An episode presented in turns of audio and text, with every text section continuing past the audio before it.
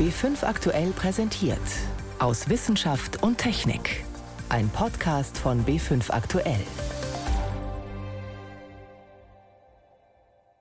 Heute mit Ingeborg Hein und einer duften Forscherin. Wir schauen als Aromaforscher und Lebensmittelchemiker mit Begeisterung die alten Bilder an, weil da vielleicht eine alte Zitrusfrucht dargestellt ist, die wir gar nicht mehr kennen.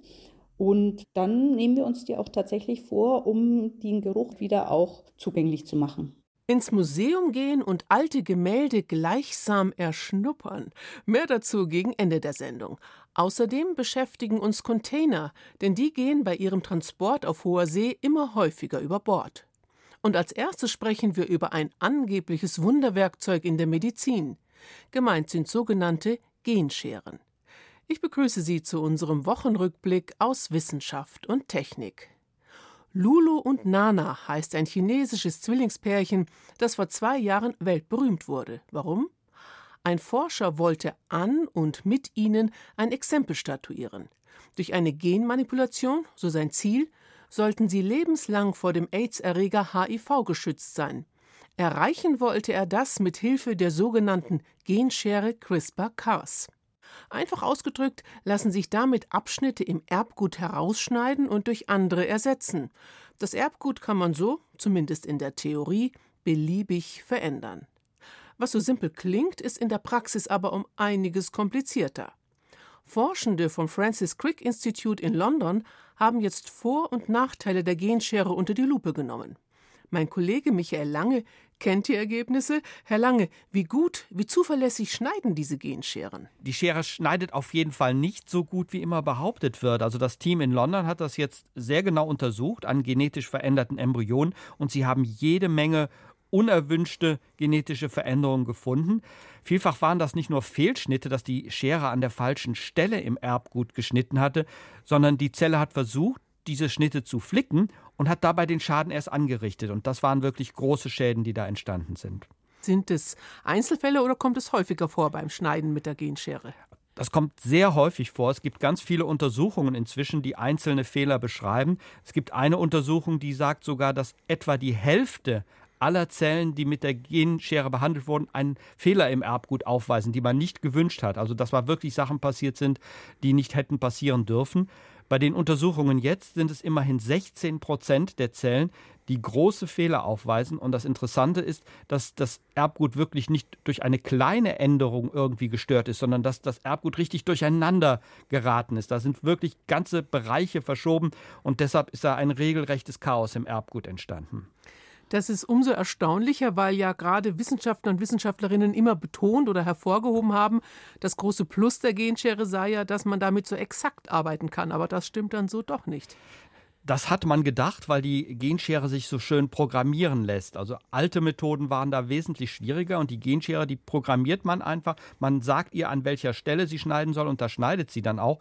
Nur manchmal schneidet sie eben an der falschen Stelle. Das sind diese Fehlschnitte und sie setzt zusätzliche Schnitte, die sie eigentlich nicht machen soll. Und wie man jetzt sehr deutlich sieht, kommt es eben sehr häufig auch zu diesen Umorganisationen des Erbguts. Und die sind natürlich besonders fatal. Man kann sich so vorstellen, dass durch den Schnitt freie Enden im Erbmolekül DNA entstehen und die wollen irgendwie wieder geflickt werden. Und die kann man so flicken, dass alles wieder in Ordnung ist. Die lassen sich aber auch so flicken, dass plötzlich alles durcheinander ist, indem man die falschen Stellen miteinander verbindet. Und genau das ist in diesen 16 Prozent der Fälle tatsächlich geschehen.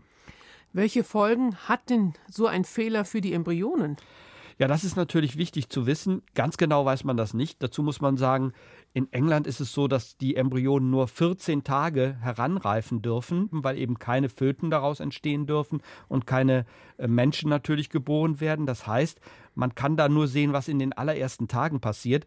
Und schon in diesen ersten Tagen sind viele nicht überlebensfähig. Also man kann sogar davon ausgehen, dass bei diesen 16 Prozent wirklich, dass diese 16 Prozent nicht überlebensfähig sind. Bei kleineren Fehlern sieht es ein bisschen anders aus.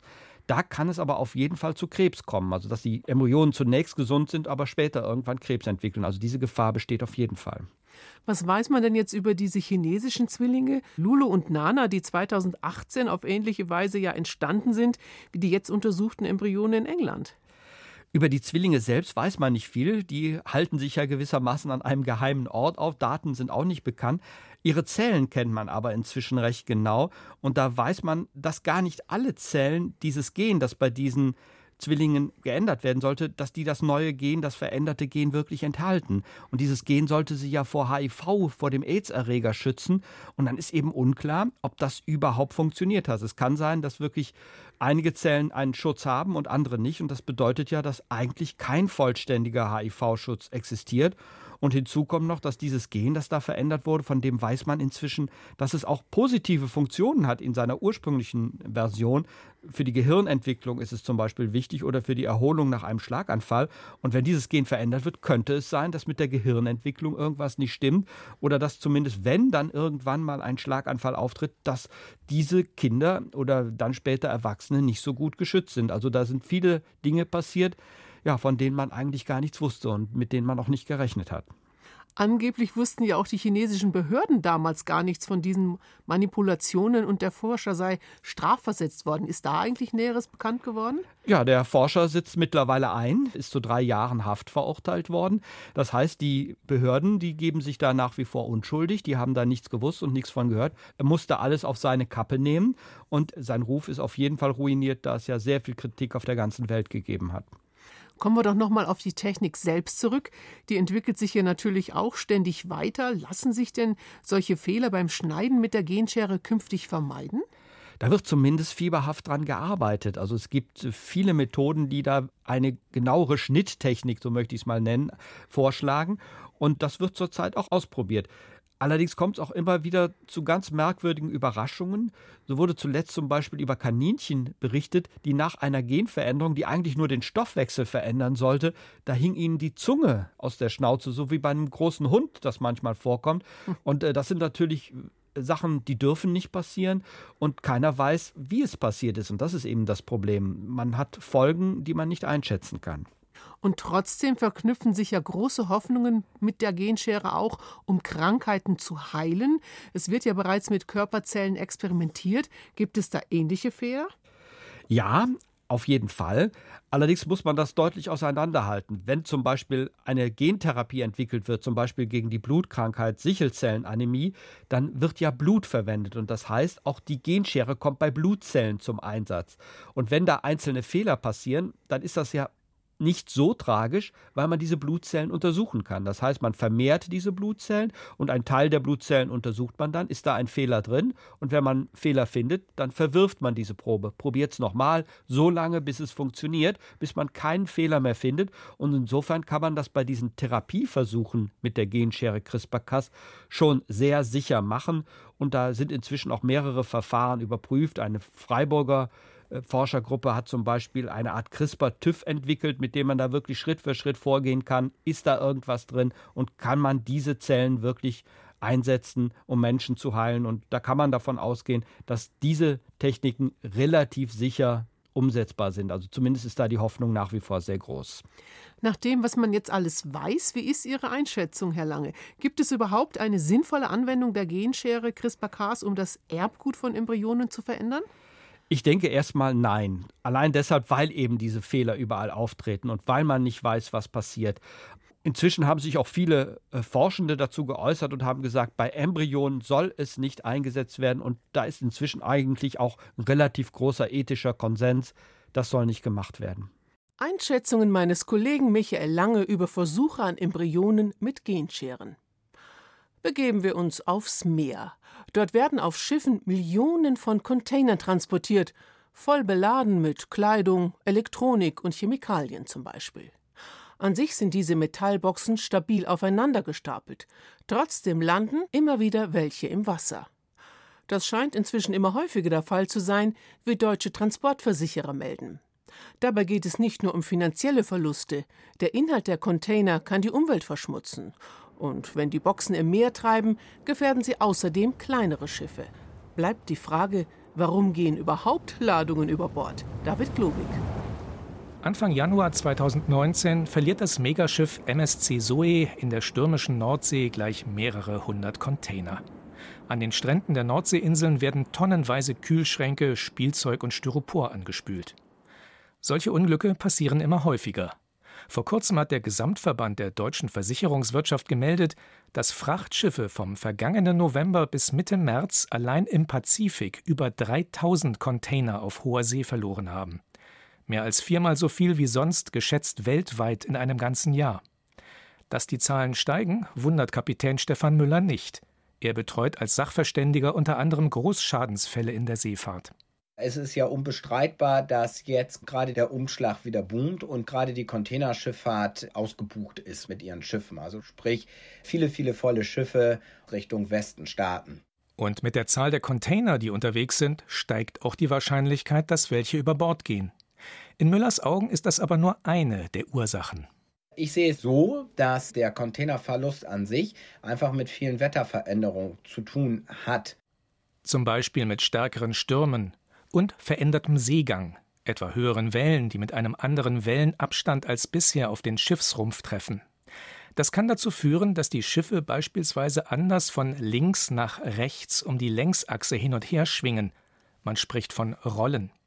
Damit die Fracht auch bei rauer See sicher an Deck stehen bleibt, muss man solche Bewegungen beim Beladen der Schiffe und bei der Befestigung der Container berücksichtigen. Eigentlich sogar schon beim Entwurf der Frachter. Und da hinken die Vorschriften unter anderem den Wetterveränderungen hinterher.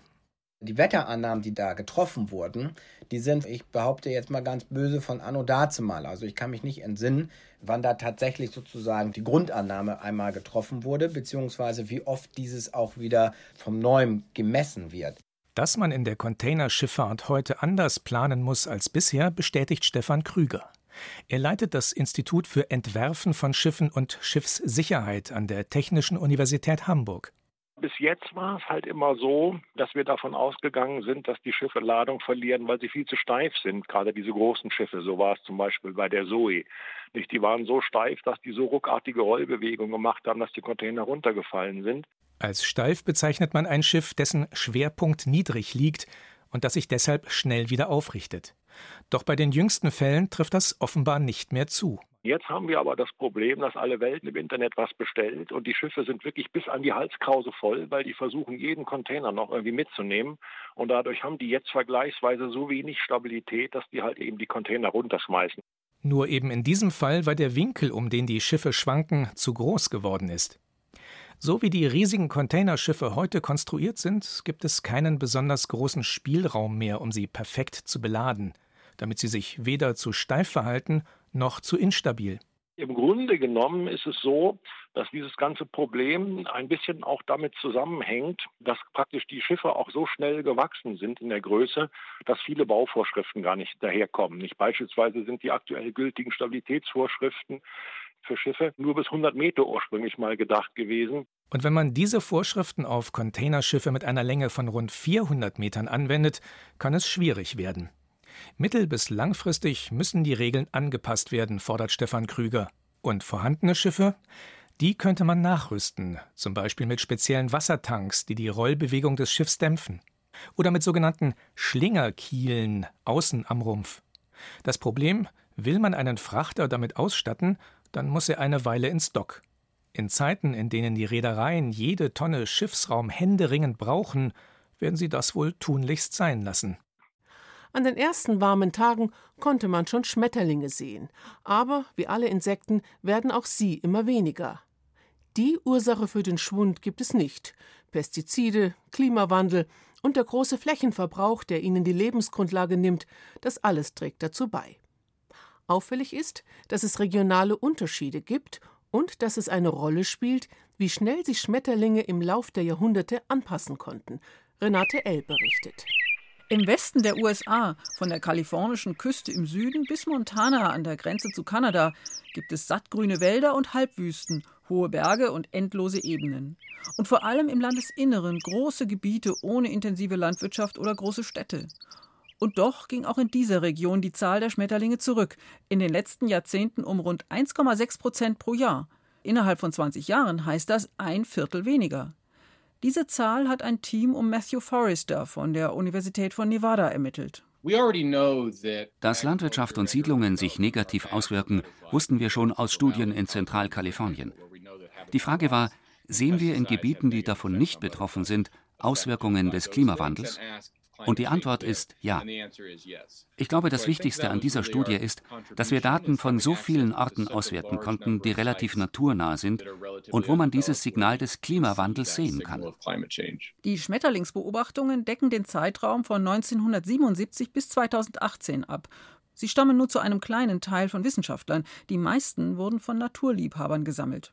Und aus all diesen vielen Daten kristallisierte sich heraus, es ist nicht der Klimawandel generell, der den Schmetterlingen zu schaffen macht. Den stärksten Effekt hatten steigende Temperaturen im Herbst. Ein Grund dafür könnte sein, dass es in der Region vor allem im Winter regnet und die Sommer auch wärmer werden. Durch die zunehmende Trockenheit geraten die Pflanzen im Herbst unter Stress und das wirkt sich wiederum auf die Schmetterlinge aus. Es könnte auch sein, dass die höheren Temperaturen die Überwinterung der Schmetterlinge stören, dass sie nicht zur Winterruhe kommen, weil es zu warm ist oder weil sie nicht tief genug schlafen und deshalb Fettreserven verbrennen. Eine weitere Möglichkeit ist, dass durch die Wärme mehr Krankheiten auftreten.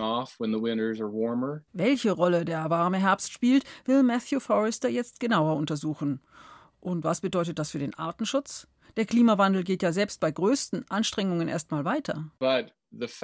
Aber weil Schmetterlinge sogar in Schutzgebieten Probleme haben, wird alles andere umso wichtiger als Lebensraum. Parks, Agrarflächen, Gärten. Dort sollten wir weniger Pestizide ausbringen und überlegen, welche Pflanzen wir anpflanzen und so weiter. Das ist hierzulande noch wichtiger. In unserer intensiv landwirtschaftlich genutzten, von Siedlungen und Infrastruktur geprägten Kulturlandschaft gehen die Zahl und die Artenvielfalt der Schmetterlinge auch seit Jahrzehnten zurück. Aber nicht so sehr wegen des Klimawandels, sagt Andreas Segerer von der Zoologischen Staatssammlung München. Die Ursache ist, dass eben Veränderungen in der Landschaft, in der Landnutzung die Hauptantriebskräfte dieses Artensterbens sind. Das zeigt sich etwa am Rand von Regensburg im Naturschutzgebiet Keilberg. Gerade in den letzten Jahrzehnten hat sich viel verändert, wie Segerer bei einer Exkursion erzählt. In den 1970er Jahren, als ich noch Schüler war, da war dieses Gelände noch wesentlich offener. Die Grasnarbe war niedriger und insgesamt alles sehr viel blütenreicher und ärmer an Büschen. Das hat sich mittlerweile gewandelt. Die Grasnarbe ist höher geworden und die Schmetterlinge, die eben auf bodennahe Pflanzen spezialisiert sind, haben schon Schwierigkeiten, nach unten zu kommen. Durch die hohe Grasschicht am Fuß dieser Hänge unten im Donautal sind intensiv bewirtschaftete Felder. Von dort wehen Stickstoffdünger und Pestizide auf die einst kargen Wiesen. Mit der Folge, dass ein Drittel der Arten, die hier vor 250 Jahren lebten, verschwunden sind. Eine andere Landwirtschaft könnte hier wieder Lebensraum für mehr Schmetterlinge schaffen. Aber das geht auch im Kleinen, in jedem Garten, sogar mit einem Blumenkübel, in dem statt steriler Geranien bunte Wildblumen wachsen, die Schmetterlingen Nektar und Pollen bieten.